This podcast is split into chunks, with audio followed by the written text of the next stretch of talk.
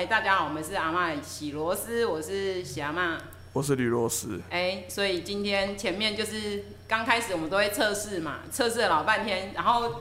前十集的观听众应该知道，说前十集的那录音品质真的是惨不忍睹。我在想，我们前十集要不要重录？没有，我我都我现在，反正每年都有新的素材嘛，讲一次跟讲十次是一样的。我现在心态就是说，那个反正这个东西前面十集如果它是重复的 issue 的，我们就还会再讲。继续讲没关系，因为我们有新的范对。反正我们永远都有新的故事。哦，新的范例这样子。哦、我我最近在最近在特殊选材。欸、我们先插个话。等下，特殊选材是什么鬼东西？特殊选材很好玩，就是它其实是有点类似毒招，但是它在这三四年以来，呃，成为了一个新的法宝。法宝，for 学生还是 for 教授？就是对两端都是新的法宝，因为我们这样讲好了。大学端而言，他举个例子，青椒他可以利用这个机制去抢一些考不上、能力很好，但不见得考得上台大的学生。那我在十二月把他抢下来。可是考不上台大，不就是理所当然去？也考不上青椒。哦，那我为什么要抢他？呃，他可能某些能力很特殊，就是他有吃那个恶魔果实，例如他有橡胶身体。我等一下，我等一下举几个我，因为我在跟学生讨论嘛，举几个这样子的例子给你听。那呃，清大的叫做十岁计划，交大的叫旭日。十岁是哎，百川交大的叫百川。十岁就是减十那个稻穗的十岁吗？还是我今年？就是 就是减十稻穗。那清大的意思就是说，他他把这些学生啊能力好，但是对减减回来这样子。可是我一直跟学生讲说，我说其实特殊选才是一个很奇怪的机制。哦、呃，我我这样讲，我去年就有一个学生，他呃。十月的时候，去年十月的时候跑来找我，然后他的意思是说，他拿了某一间学校的学校的那种文学奖，高中不是大学，然后他想要特选台文相关的。那他的我先讲他的一年前，他家里面他爸爸妈妈要求他的是考医学系。等下，讲，要求他考医学系有两种。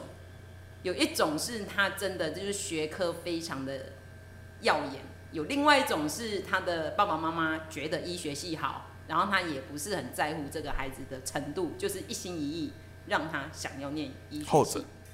哦，好，那我们可以理解，嗯、好，可以继续了。反正反正这一个这个组合很好玩呐。那我后来就祝福他了，因为我说这个我没有办法帮你，好，因为第一个我评估这个。讲白了，我是一个很不喜欢做白工的人。哦，就 Tom Cruise 才会来这样子，Mission Impossible。我保险一点，就是我的，就算我门牙对齐人中，大概也没有办法。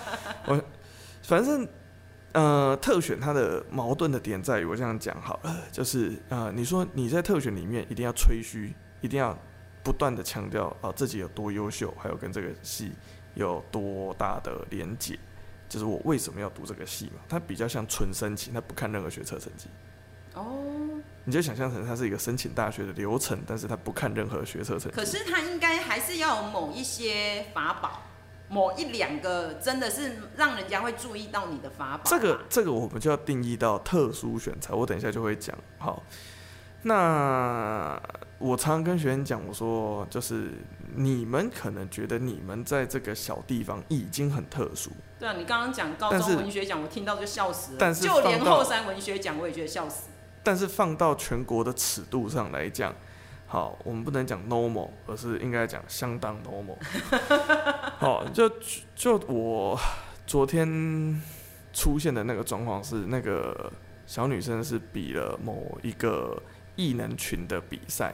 全国型的艺能群比赛拿到全国甲等，那他的老师的想象是说，因为甲等上面有优等啊，再上去有特优。对啊。对，那呃，我就先给他看，我说呃，师大跟这样讲就知道了，就是他们的这个领域的最前面的两间学校，北艺大、台艺大，你不要讲出来，反正就是其中之一了哈。呃，要的门槛，接受特选的门槛是优等以上，一定的啊。你要优等以上才有填的资格，不然你就直接出国去比一个什么柴可夫斯基还是什么肖邦什么比赛的啊。这个时候尴尬的事情就来了，他拿的是甲等，然后他们的建议他填特选的老师说，你这个可以投清大。我心里面的 OS 就是这个第一个清大本来是有音乐组，清大十岁本来是有音乐组，但是在一百一十年就去年的时候。清大把音乐的这个专长项拿掉了，因为大家也了解嘛，清大的音乐系其实是并谁进来？其实并主教的进来，所以他的音乐跟他的美术这种艺才类群的科系，在清大里面的定位其实是很，就是对清代而言，其实是一个呃放在兜里凑不成对，打下海嘛，他也舍不得，就是真的把这个戏废了，他也。觉得哪里怪怪的，所以他也不会想要花时间花出那个去处理这个特选这个部分。不是，就是对他而言，特选他可能会更想要去招一些更特殊、更奇怪的学生。好，所以我们就拉回来。今天我说他，他今天如果是假的，那他有没有什么东西？我就说可以啊。你今天如果断了一只手，或者是瞎了一只眼睛，等一下，特选还有分。就是除了我专长的部分，还有特殊的部分吗？当然啦、啊。哦，真的、哦。你你如果你就想一件事情，如果就是我一只手不方便，我还会有叠氧蛙字，那我进不进得去？今天 今天我们讲白话一点，王冠宏哦，就是 王冠宏就是台湾蝶网，不是台湾蛙王哦。对对对，之前有这个记者写他台湾蛙王，气死了。哦，我觉得那个记者要去跟建国中学道歉啊！王冠宏现在只有高中，这今年高在今年应该是高中生台大，他高中生台，他刚刚生台大，对对对，对他本来是建中的，但成绩很好。对，那王冠宏，王冠宏他要特殊选才，我们就讲好了，王冠宏要特殊选才，大家要不要收？我一定收啊！我还跟你讲说，你来四年免学费没有问题，你就来你就来啊！你没上课也没关系，我一定让你毕业。我如果是台大的话，我一定是说来。医学牙医以外，你自己挑，你自己挑。对啊，啊你要森林 OK OK，机械 OK OK，你要电机 OK OK，慢慢念就好，没关系。对对对，你，你要念七年毕业都 OK。不是，我跟你讲，你你这就是不懂学校的思维。你那你说四年让他毕业，这绝对不是学校会讲的话。学校会讲的话是七年呢，你慢慢念。好啊，你四大运可以一直比啊。你要中间要出去比赛，好，我们学校都会保留学籍呀。四大运跟奥运，我们学校都会赞助你。OK，没问题。啊，你要去左训，好，啊，我们这边一定都配合。对，你需要一对一家，叫我们派一个教授陪你。哦，所以跟大家补充一下，王冠宏算是就是台湾近几年近近年来的游泳算是真的很厉害，他可以参加一些，因为游泳一直算是台湾比较没有那么抢眼的一个运动项目。对啊，最重要的是王冠宏又帅啊。对，啊，他粉丝也很多，这样子。对，所以，呃，我们就讲说，你可能游不到王冠宏的成绩，但如果今天你是在少了一条腿，或者是一只手不方便的状况底下，好，呃，假设你输王冠宏五秒。不是、啊，你要你全中运，你全中运啊，全中运输王就是假设王冠宏第一名，然后你拿个第六名、第七名，哦，那绝对收啊。但是你身体不方便，好，那绝对收，你就有机会。所以我就会跟他们讲说，我说今天要看你有没有叠加项，像他们音乐的就有一个清大就有收到一个，他是眼睛半盲，半盲，对，然后但是他弹钢琴，哇塞，好，好，那。那为什么这些学校会会这样子去收？它的概念是说，对，他的一开始的那个背后，这种特殊选材的意义是说，嗯、呃，因为你的环境跟你的条件跟你的人的状态，因为每个人的长处不一样。第一类他就想要收到特化在某一个能力上很特殊的学生啊，比如说，呃，我们再举一个例子。有一个 YouTuber 叫做核电厂他的、哦、之前建中对对建中的那个他的小账叫核废料，跑去参加那个选美比赛，他拿他就拿那个台湾选美就是高中生选美第一名的那个奖去特殊选材。他选哪一个学校？我很好奇。交大百川。但是他的解释是，他的说法，就因为他其实真正的，他真的被选到的点是，他很会做社群跟影片，这样也行。经营跟影片，对啊，当然行啊，为什么不行？所以网红也可以，网红可以。哦，可是你要是厉害的网红哦，这个就是拿来不是不红的，这个就是拿来收。然后我自记得没错的话，清大也收过一个电竞的。电竞我可以理解啊。对，电竞台湾的电竞选手，清大还交大之前收到一个，他们也自己自己去开新闻，是，但是那个男的我在猜啦，家里真的很有钱，好，所以常常也会有人批评特选其实是帮权贵子弟开后门，但我我常常因为他不看他成绩嘛，对，我其实常常讲一句话，我就说啊，干就是权贵子弟才有能力去培养这些东西啊，你们当然、哦、对啦，你你你家没有一点家底，怎么会怎么会养得出闲人？对不对？你正常家长一定是好好好读书，做一个有用的人，对不对？不要像爸爸妈妈一样。好，呃，那个家伙是他经营一个网站，他高中就经营一个网站，然后很有钱的那个家伙用英文介绍 MLB 还是 NBA，因为他很爱看球赛，应该是 NBA，然后他就是会写解析，就是说他的。推测，然后重点来了，因为他预测准度很高。天啊，他一定有玩运动彩券。你你讲到重点，所以其实蛮多赌博网站跟运彩是找他写。一定的啊。所以其实他赚蛮多钱。然后、哦，所以搞不好。然后他念大学，其实我在看那个休闲而已啊，去交朋友、啊，去交朋友，对。对，反正就是他是这样子的特性的。学生，所以这样子的状况会被特选选中，所以我其实都会鼓励一些，好，就是如果你呃真的很特别，好，所以哪些是真的很特别呢？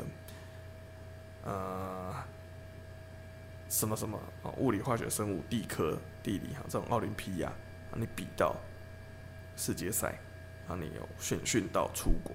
讲白了啦，我都跟学员讲，这件特别这件事的门槛很简单。如果你想要台清教程，就是这个国家跟你一样有这个状况的人小于十，就有机会。所以特殊选材有几个名额，就是像你刚刚说的，看学校。那台台清交成，你知道像台大没有没有没有，像台大开最多名额是哪个系？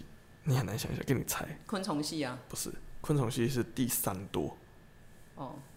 最多、哦、对森林吗？不是，哲学、嗯。哲学是一个很尴尬的。我觉得台下哲学其实，因为台湾没有哲学教育，也没有国中小对应到的哲学培训过程。我们其实不希望学生想太多了，所以对，对，不能有想法。好，要当好好的当个罐头。好，所以回过来就是说，其实是数学系。哦、真的、哦。台大数学以往从大概有特选这个管道开始。他数学就从一个、两个、三个到近年全部稳定，就是收五到六个。是不是因为有蛮多适合念数学系的人，他其实国文、英文都很烂，然后他如果要考到台大也不容易，可是他搞不好就是数学特强。我在猜，是不是这样的逻辑？我在猜，我在猜，是台大数学作为台大一个奇怪的存在，就是数学好的都去念电机啦。不是，呃。台大里面有很多很赚钱的系，就像你讲电机资工。对。那数学系出现了一个吊诡，他在自然组里面只看数学。哦，真的哦？呃，不管是学测数学，或是不管是学测数学，或者是那个分科，他的其他的比例都低，他把数学比例拉高，所以会吸引很多。数学考得好，高中数学读得好的学生跑进去考数学系，可是他考上数学系之后，就出现一个问题，就转系了，就转系了。所以，所以特殊选材该不会有榜说不准转系吧？没有，但是因为特殊选择全部面试，啊，然后我要看的，他他有几个条件啊？它特殊选择条件超可爱的。他的第一类的重点是，呃，我要看你的申请资料，就是你有哪些特殊的杰出表现。如果你有奖，好，我就让你来面试；如果你有参加培训，好，数学人才培训计划，我也让你来面试。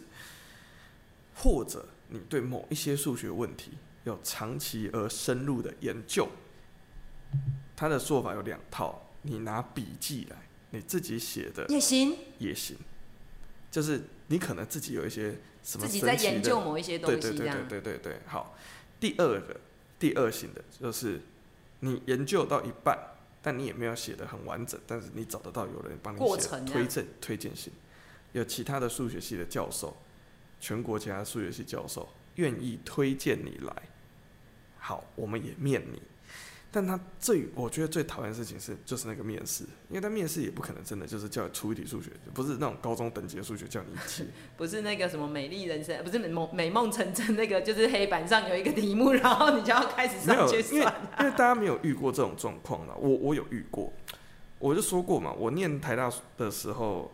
我们同班微积分有一个小朋友可爱叫牛牛，啊，当然他现在当然已经不是小朋友了，他现在已经很大了。就是这个管道就是类似，假设牛牛升高中要升大学的时候，他就直接进去了，那他就可以选透过这个方案。如果他要念台大数学的话，那当然后来牛牛没有念台大数学了。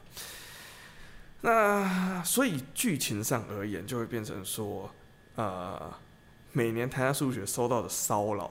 也会非常非常的多。谁去骚扰他？记者哦，家长哦。我的骚扰的意思就是报名的人。哦。对，他一接要筛掉，你就非常非常非常多，因为会总是会有高中生异想天开说：“哎、欸，我这个东西可不可以过试试看？”就是自己有让玩圈圈叉叉，就我一直在研究圈圈叉叉，把整个整本的圈圈叉叉拿去给教授，这是我三年来的圈圈叉叉比例。那如果是圈圈叉叉的话，圈圈叉叉比例真的是比例真的是蛮低的，因为那排列组合很少。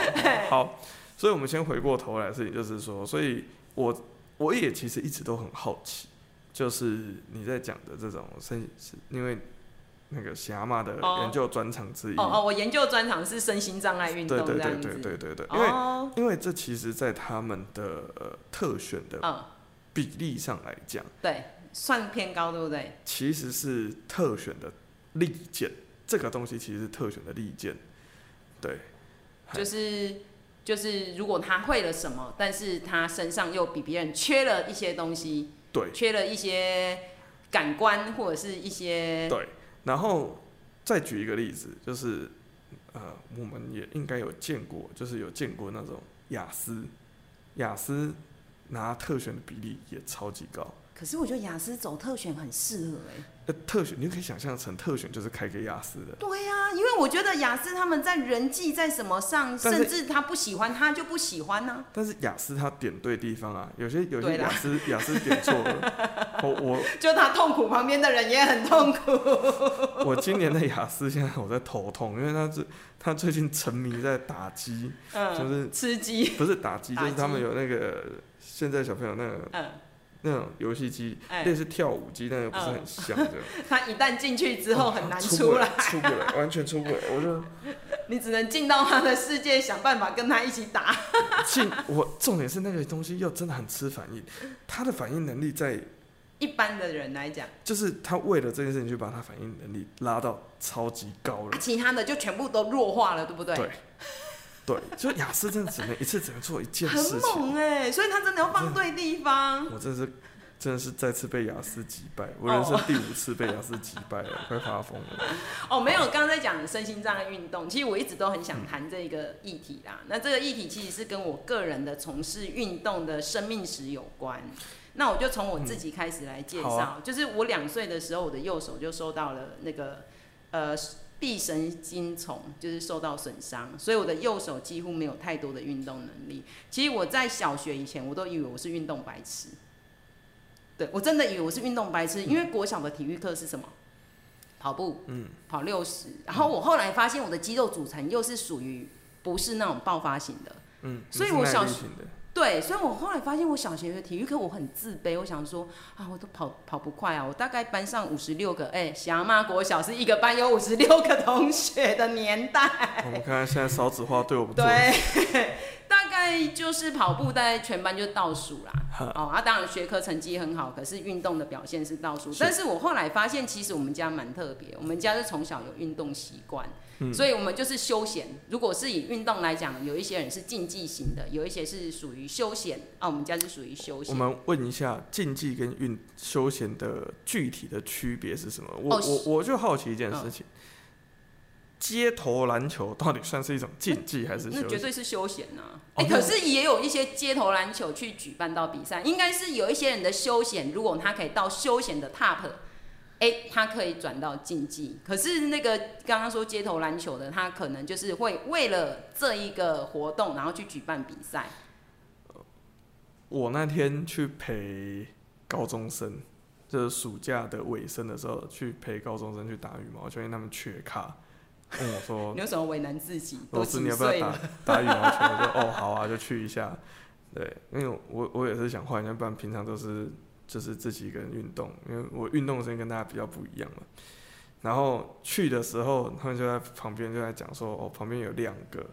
那个一看就是选手级的女生，怎么在羽毛球场看人家是不是选手级？很简单，就是看那个脚跟打桌球一样。啊，对对对，就是姿势预备动作，离球离网子的上缘越近的，嗯嗯，就是离选手的，哎，他可以控制，他可以控制那个球。像那一种就是这样子来回，像老人羽球的，就是休闲的。哦，所以是这样子分的。哦，没有，这是所谓的休闲，就是哎，你今天参与这个运动，其实是你就是呃为了快乐，你也不会有一个比较规律性的训练，然后你也没有一个所谓的规律性的一个什么菜单、短期目标、长期目标，哎，这个我们就把它定义为休闲。那竞技型，第一，你可能就会进入一个比较专业的一个团队，然后有指导的人，然后呢，你们有定期的一个目标跟训练，哦，那这我们就把它定义为竞技这样子。哦，所以我刚刚讲的，所以我在。高中以前就是参与运动都是休闲，对，高中以前这样子。那到到了大学比较特别哦、喔，嗯、就是呃，因为我刚刚说了，我以前觉得我运动不好，可是呢，因为家里都有一些持续的一些运动的习惯，嗯、所以我就不知不觉就学会了一些运动，像打桌球啊、游泳啊，嗯、那个是不知不觉，我们没有受过任何的专业的教练的教，就是你在水里面久了，你就会游泳。哎，啊，你球拍拿久了，你就会打球。对，这个这个前提可以有一个概念的。我我也分享一下我的前提。哎，你的前提。我我扁平足，而且很严重。啊。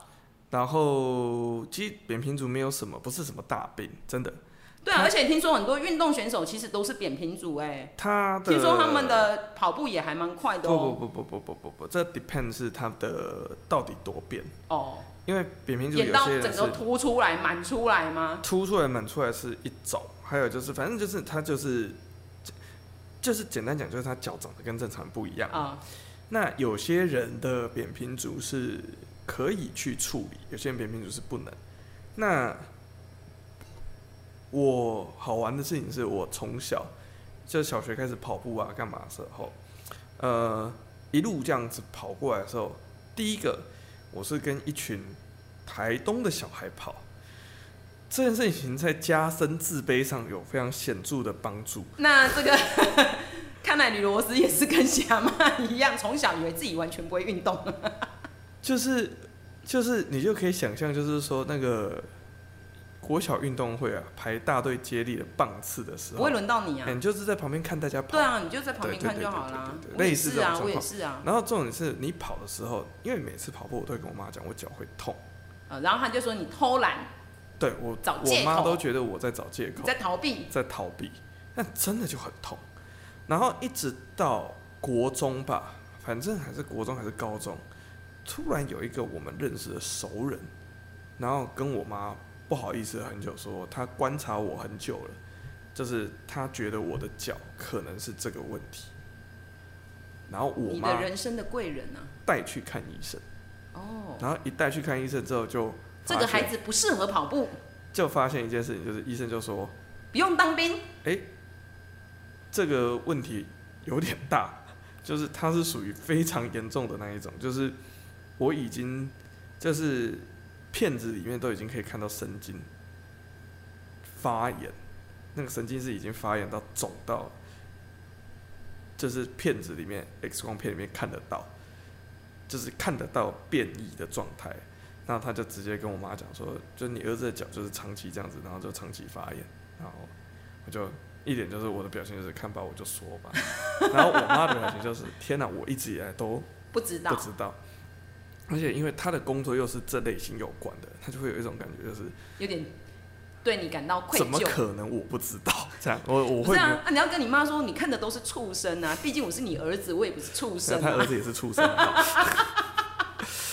那所以回过头来的事情就是那个时候开始，然后他才开始跟我讲说，哎、欸，那你适合的运动，就你们适合的运动就是脚踏车跟游泳。哦，好，那就是脚不用踩在地上，就是脚的受力的位置可以控制。嗯，啊，今天像脚踏车的时候，它其实是你的脚的前端去踩踩踏踏板，不是整个脚去承担重量，它是推那个踏板的力气，而不是要去分担你的。身体的重量，毕竟脚踏车感觉还是比较吃核心呐、啊，然后你的大腿的部分啊，对对对对对，臀部的部分，所以脚踏车是一个适合的。第二个就是适合就是游泳，概念是它的概念就是体重只要没有压在你的两个脚盘上的运动都很适合。然后当然那后来就开始游泳跟骑脚踏车比较多，那这件事情就很受限，因为你就看着同学都在打球，所以。弄了很久之后，总算念到台大的时候，就遇到我下一个生命当中的贵人黄英哲教授。他在台大开了一门课叫水球，那让我可以重拾跟就是伙伴打球的那种快感，这样子。因为你然后脚又不用，你会这样一直发炎。对对对对对对对对对。然后又再遇到，又再过了四五年之后，又再过遇到我下一个贵人。划船呢？不是，是那个呃。有一个那个时候我在台北工作，然后有一个阳明大学的硕士生，年纪只小我大概三岁吧。然后他那个时候在做的硕士论文就是运动治疗，就是他的物他是物理治疗师，然后他念的专题是做运动治疗。哎，他在台北有职业啦，有兴趣想要了解的可以私讯我，我可以提供你他的联系方式，是非常非常厉害的物理治疗师。那。他就开始教我，好说好，你做什么动作，你的，你开始可以重训，去把一些，因为他们的逻辑是你扁平足，所以你有一些肌肉跟关节的位置跑掉了，所以你要，你的身体会有很大量的代偿，你为了完成某些动作，你的身体会有一大堆的代偿，所以身上也是病痛不断，所以你的身体一定会病病痛都很多，那。为了把这些代偿减少，就训练某一些地方的肌肉，把某些肌肉训练回来，强度拉高，核心的能量能力拉高的时候，你只要把这些东西做好，那你的代偿减少，搭配肌肉松弛剂跟适当的运动，正确的适当的运动，好，那你的不舒服跟痛苦都可以降低。好，讲白逻辑上就是这样，这是他们的那一个学派的理论。好，然后。因为我在那之前，其实我一天我走路或跑步，其实没有办法非常非常长时间。对，那后面在他之后就开始有办法，至少可以逛街嘛啊、哦。对，那是很显著的差异。甚至在那之前，我不觉得我可以站着讲课讲一天，一天不行哦，没有办法啊。所以，所以你就知道说，我回来上班的时候，刚开始的时候其实很。其实就是我晚上或者说我后面全部都跑去运动，因为我要把那个赶快把那个练好。练好，我知道我这样子，因为不然的话，我前面的两个月会吃早上的时候，有的时候如果六节课，一天六节课，最后一两节我几乎都是要坐着了，要坐着。就是你也知道，有时候学校老师们怀孕的时候，就差不多是这种状况。对，然后就需要坐着的讲课。就有王八蛋，如果你有听到这段的话，你就知道我多恨你。哈，谁啊谁？我们不要讲是谁，反正我已经报复一半了。好，OK，就说，那老师你是不是太胖，所以走不起来？你刚刚老师喜怀孕呐。我跟你讲，老师怀孕三十几年生不出来这样。OK，好。所以笑点就是大概是这样，所以我一直就很好奇啊，就是。所以我那时候我也是啊。Disable 的状况，我就觉得我应该是一个不不擅长运动的人。那因为国中哎、欸、高中为了躲避升旗，我就去桌球社，然后就跟着打球啊，也不是一个常规的训练呐。那到大学就是变成不小心进到游泳队。那因为我常常跟大家讲讲这个故事哦、喔，我进到慈济大学，全校只有八百多人。然后那个不是都会有社团博览会吗？那我们就这样走走走，我跟我好朋友就逛到了一个学长就站在那里，然后就拿着那种纸箱的纸板，我说：“哎，学妹要不要参加游泳队这样子啊？”然后说：“啊，参加游泳队，游泳队的条件是什么啊？只要是人类都可以进来。”说：“哈，人类都可以进去？不会游泳啊？不会游泳进来学就好啦。”然后那个招生很酷哦。就一个纸箱哦，他说要不要来，学妹把你寝室号码写上去，姓名写上去，科就是那个那个系别写上去，然后就有学姐去找你，这样就这样加入了。对，那我觉得可能跟我们的这个科系有关，我们念公卫系嘛，公卫系就是一个预防医学，就是健康的科系，所以呢，我们很清楚我们的生活习惯应该怎样。那时候我的我的想法很简单，就是如果运动，自己运动会偷懒。如果你加入了社团或者是校队，你就不会偷懒，对，然后就开启了我的运动人生这样子，对，然后呢，不过还有一个啦，就是我的右手其实有一个后遗症，它只要在压力或身体不适的时候，它会有一个类似像幻肢痛，那个痛起来就是你完全吃已经要吃到强效的止痛药，而且你要在它一发之前就要吃。你没有吃，就是一发完吃的时候，它就是会痛痛到很夸张这样子，所以我想说，哎、欸，那规律运动应该。现在还会吗？哎、欸，这就是自从导师下来，好像就没发生了。有啦，登革热有发生过一次，很严重，还有那个 COVID 也有发生。哦，对，顺便就是顺便宣导一下，对，宣导一下这个暑假，这个这个暑假过后，秋天，对对对，台湾登革热那个疫情流行，而且我真的顺便。搞一下那个，大家在那里台北不是说，如果你抓到别人有那个养，就是有那种积水容器要罚钱。然后我都心里想说，林老师嘞，你知道学校的所有的水沟都是蚊子，然后我们出来社区的水沟都是蚊子，为什么？因为水沟当时在盖的时候，它就没有一个流啊，就是没有高低差啊，都是平的啊。平的，只要积水，它一定它一定有蚊子啊，在在下面产卵啊。啊，你今天政府机构你在盖的时候，你都没有想到这个，啊，你现在去罚人家什么积水容器，我都觉得莫名其妙。好，抱怨完了，好了，所以呢，我完全赞同你。对啊，所以你知道那个学校的水沟，我待过了三四间学校，每一个学校的水沟都在养蚊子哦，都在养蚊子，因为他在盖学校，它的水沟完全是平的。那你基本上你应该要看那个流水，它没没有了，那个叫做那个我们的专业叫做泄水。啊，不好意思，请你来跟大家说明一下。我们要泄水的那个坡度，应该要有吧？理论上在建这种的时候，它都会有一个。呃，它会有个排水坡度了，它应该有一个系统说好，这个水我就是让它流流汇集到大一点，大一点再汇集到。因为这个中间的问题会牵涉到，它其实会牵涉到两个问题，第一个是流速的问题，流流水的问题，第二个就是淤积。好，因为如果你完全是平的，那这个淤积它就不，它流速就慢，流速慢的时候东西就容易沉降，淤积的就快，所以怎么样都不会是盖平的。就是如果是找盖水沟真正专业的水沟包商的话，他们知道这样子做不行，他们应该都不会盖平的。你讲的在学校里面通常会发生的，这个在学校里面发生几率最高的原因，就是因为学校里面盖水沟的包商往往不是盖水沟盖水沟专业的包商，他只是。盖学校的这个工程，搞不好他觉得，哎、欸，我们来抓个水平，那这个水平非常的完美。其实他们不是这样子，其实你要想他，因为哦，我我我简单解释一下，就是水泥这个东西很贱，因为它灌下去的时候，它是半流体状，对，所以你如果没有刻意去抓坡度，是是是，它就是平的啊、哦，对。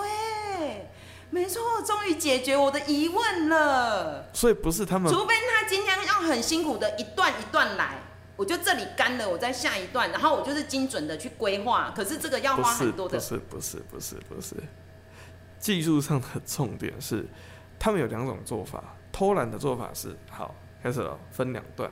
我底下挖，我挖下去了嘛，我水沟挖土机先挖了一个深沟出来，然后呢，直接第一种做法是我直接先铺一层底浆，我就直接灌浆车就直接先灌一层底浆上去，好，然后开始擦钢筋，旁边擦钢筋，然后做板模，然后板模放下去之后，然后再灌浆，好，这样它就有两片墙跟中间的沟，对，可是因为你的底浆是自由流，所以那个底浆会趋近于平的。就你讲的，非常容易，最容易积水的就是这一种。那怎么样可以不积水呢？好，它底浆灌完之后，它的模是一个么字形的。对。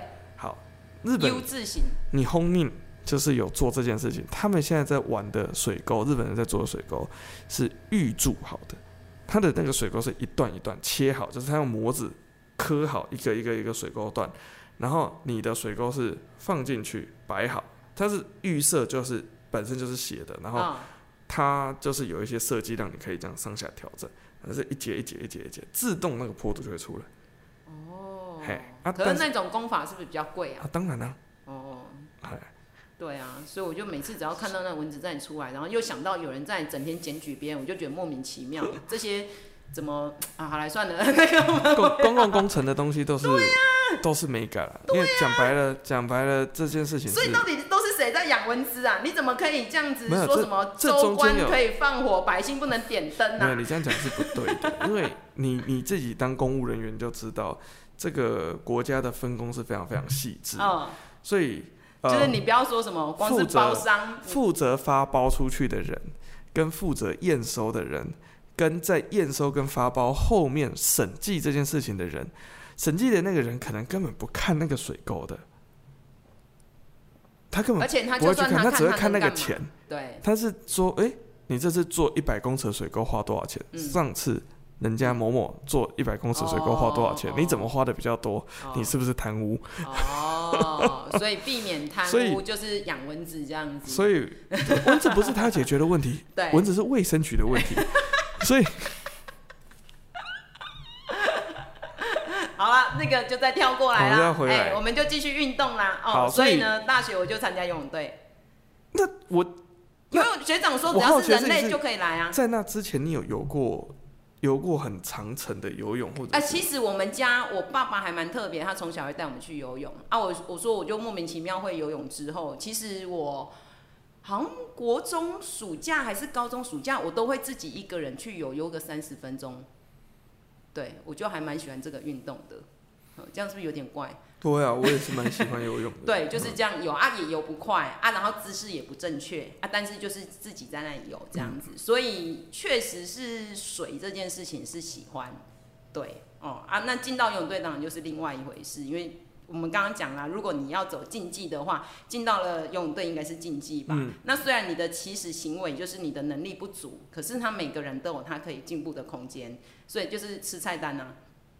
哦，所以你那个时候开始学着吃菜单。对啊，大一就开始吃菜单啊，就是他旁边会好奇一下你的大一的菜单长什么样？就一天至少都是一千六吧，至少，而且他的一千六他会在旁边放一个大钟，他会跟你说大概几分几秒你要跑，你要吃，就是。一趟要多少？那我永远是没有达到的。一千六的话是几趟？一千六是还好，一千六是基本的。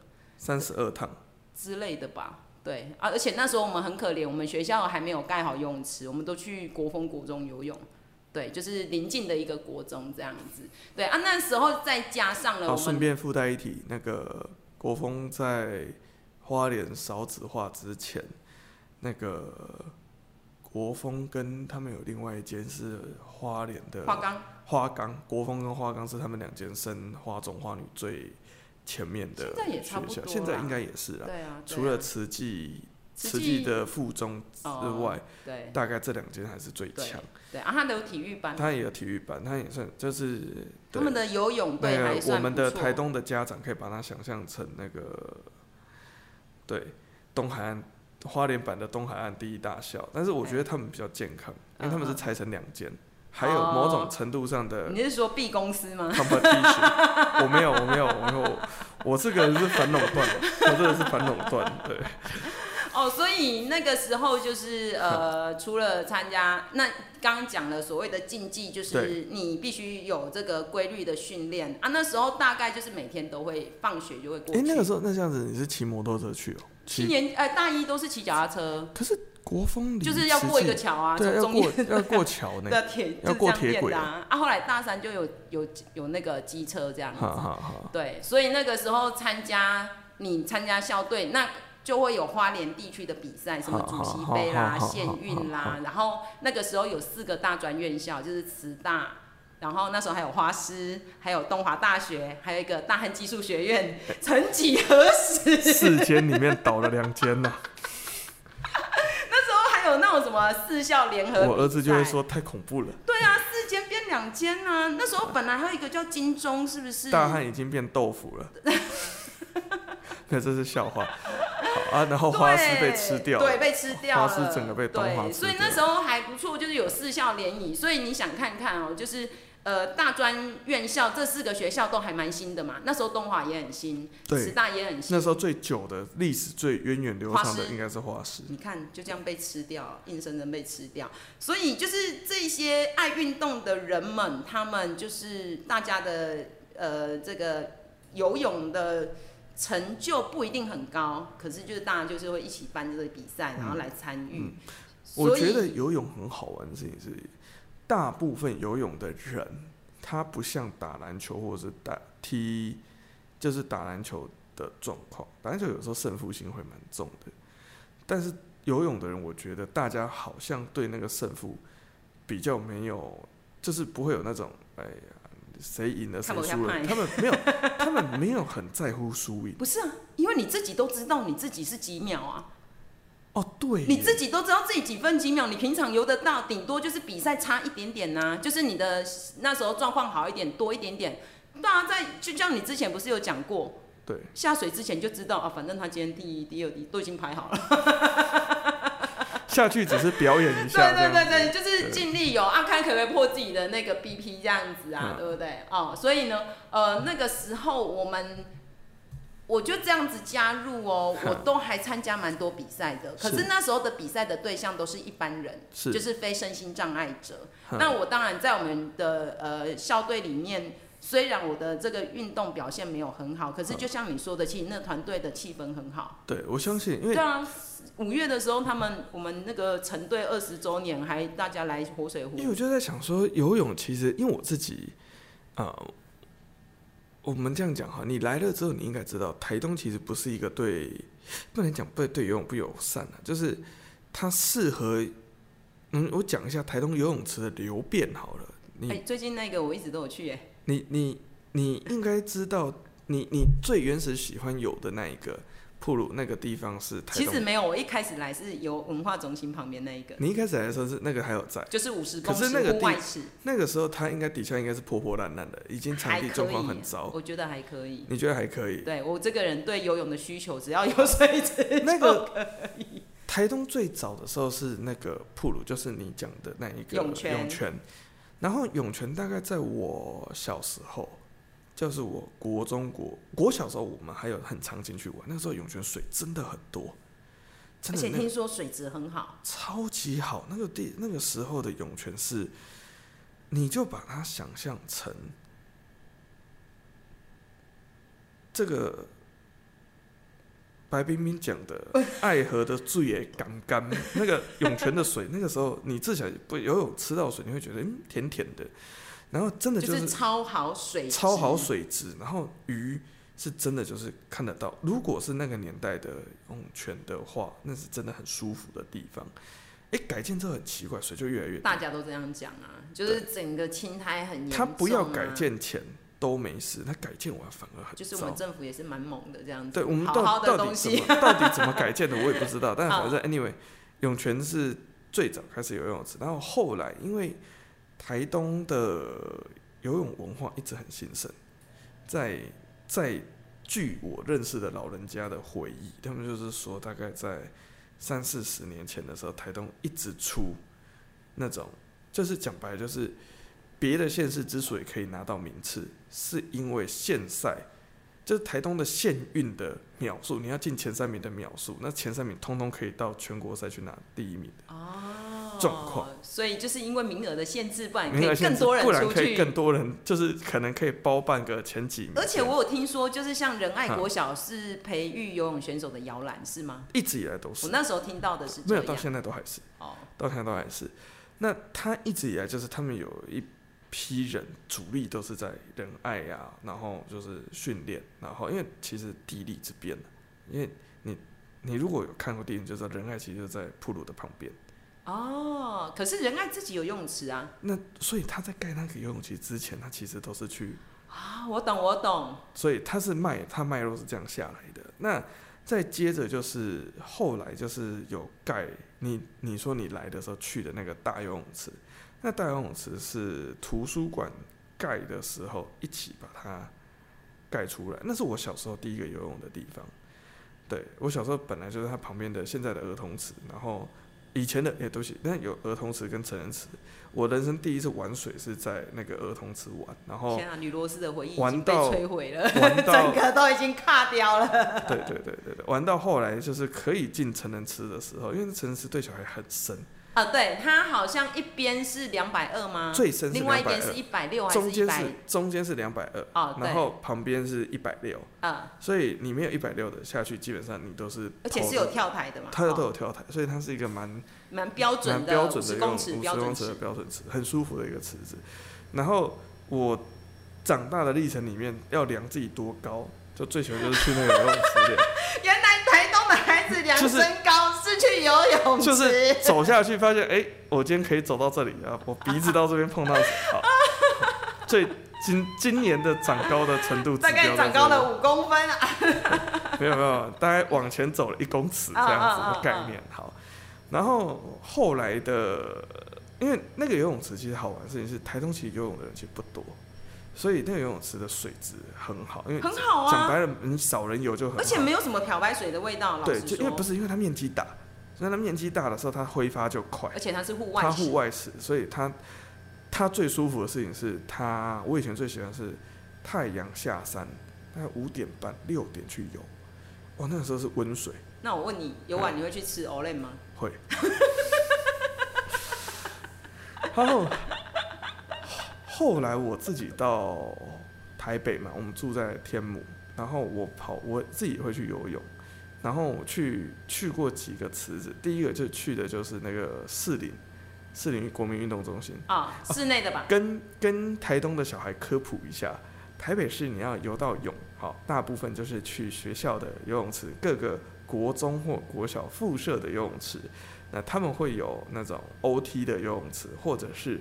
你可以去，他们有所谓的国民运动中心。这国民运动中心是前总统，欸、应该是马英九时候开始狂狂盖一区差一个一区一个国民运动中心啊，那也是 OT 的啦。然后，但是我什么是 OT？哦，就是营运交给外面的厂商，它不是由台北市政府营运的啊。Anyway，那个游泳非常便宜，一次才五十块。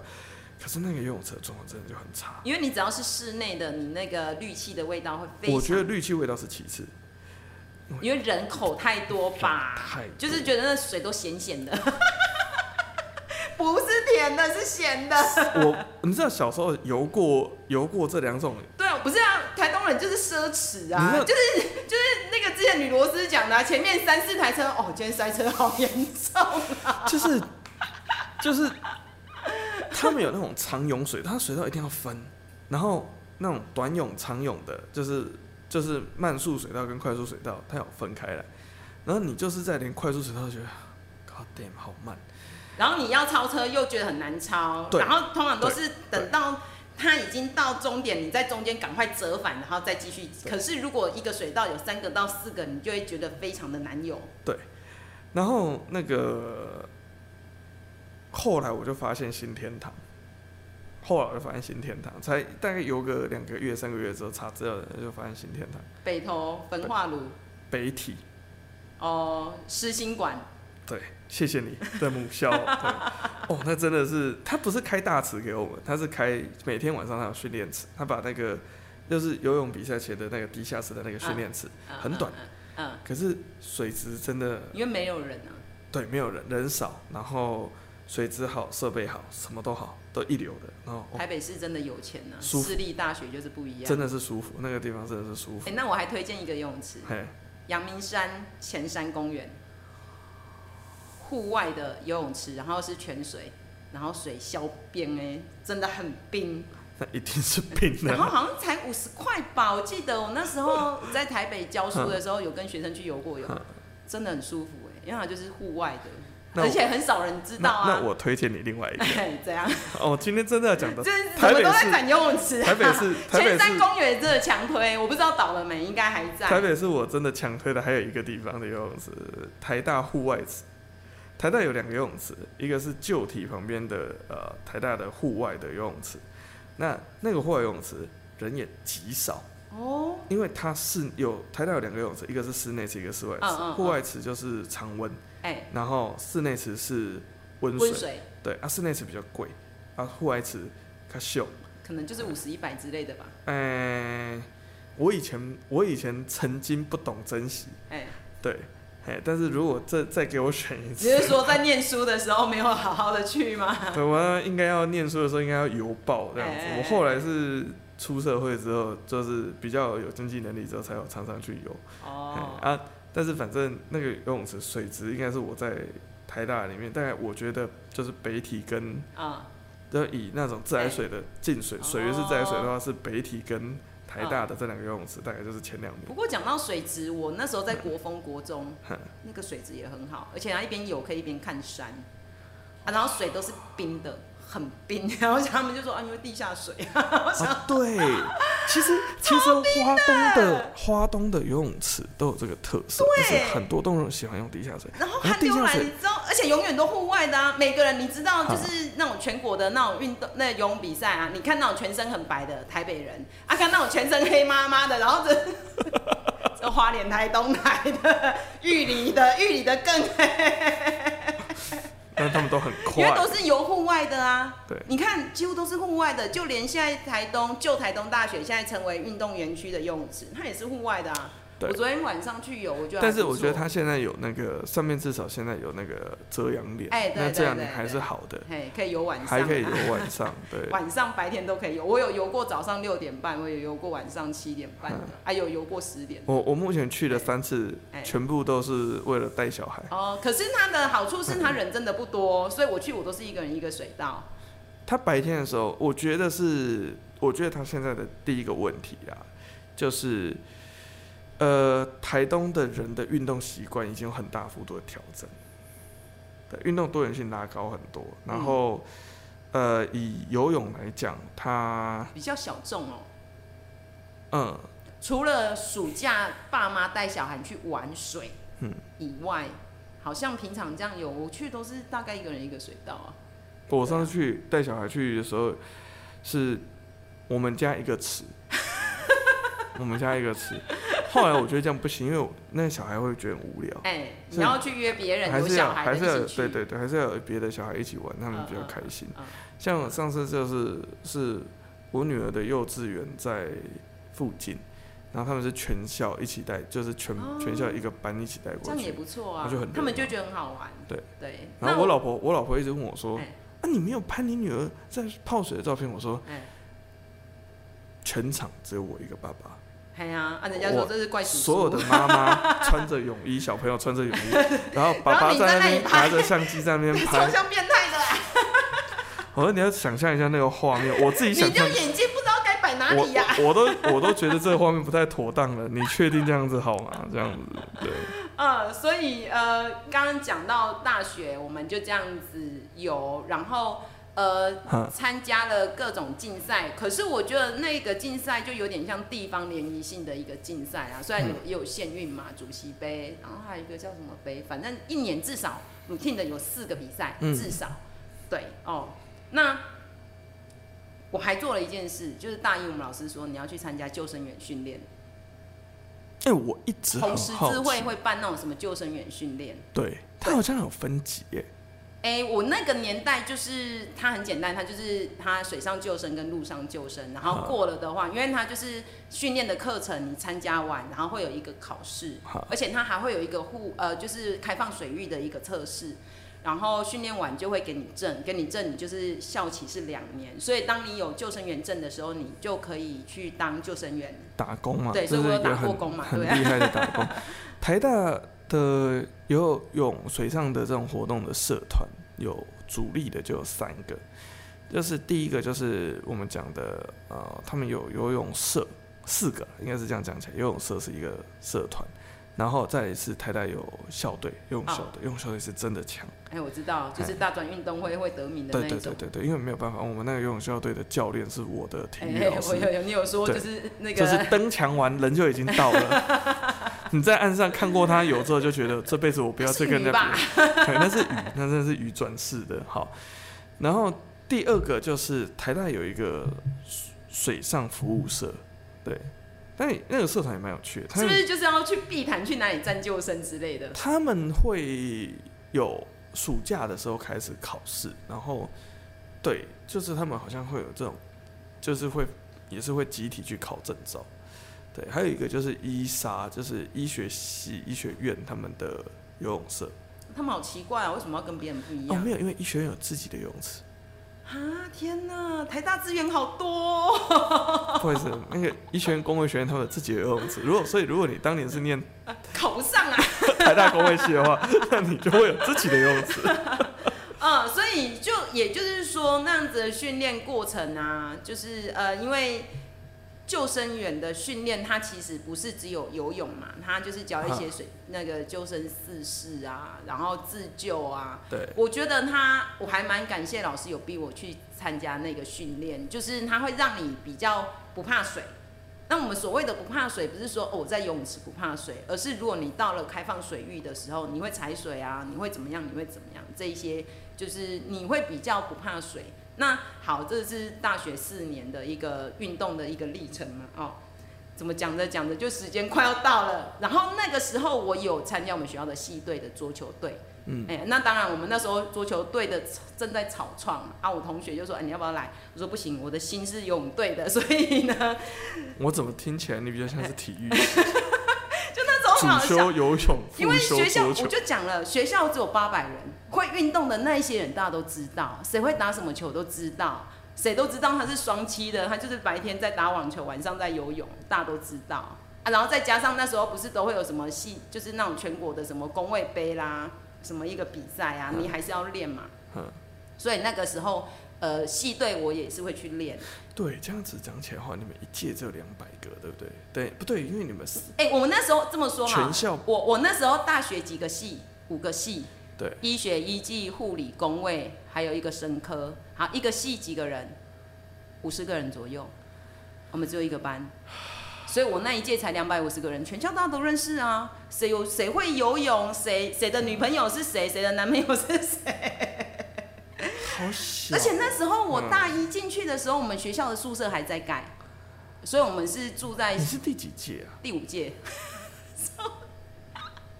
所以我在想，嗯，慈济大学到底会不会倒？那时候就在看那个就是招生的人数。他不可能倒，他我我觉得他可能科系会调整，但是他应该不会倒。就是他科系会调整，但是他不一。对对对对。呃呃，所以感恩上人啊。而且最神奇的是，我们那时候的同学、学长姐、学弟妹，现在几乎有一半都在相关的医院里面工作。嗯，那我觉得也还蛮重要的。你想看一般人，你说要来在花莲，真的要落地生根当医生，其实也没那么容易。所以，所以教育部如果有那个高教署的长官有听到我们的 podcast，对，在这边还是强烈呼吁啦。是，这台东。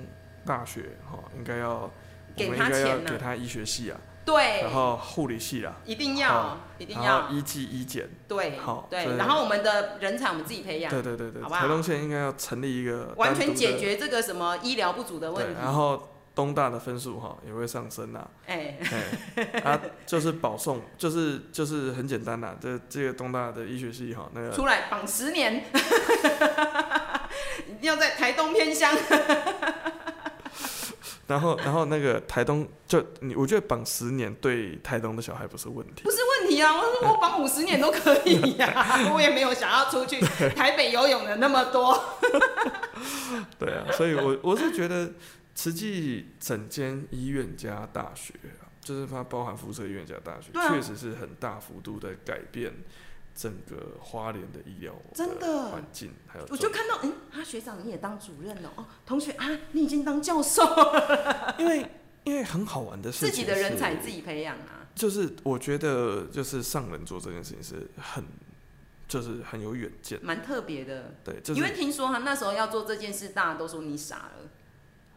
就花莲怎么会有医院呢？然后怎么会有医生？他说：“哦，没有医生呢。哦，好啊，那我们就自己。”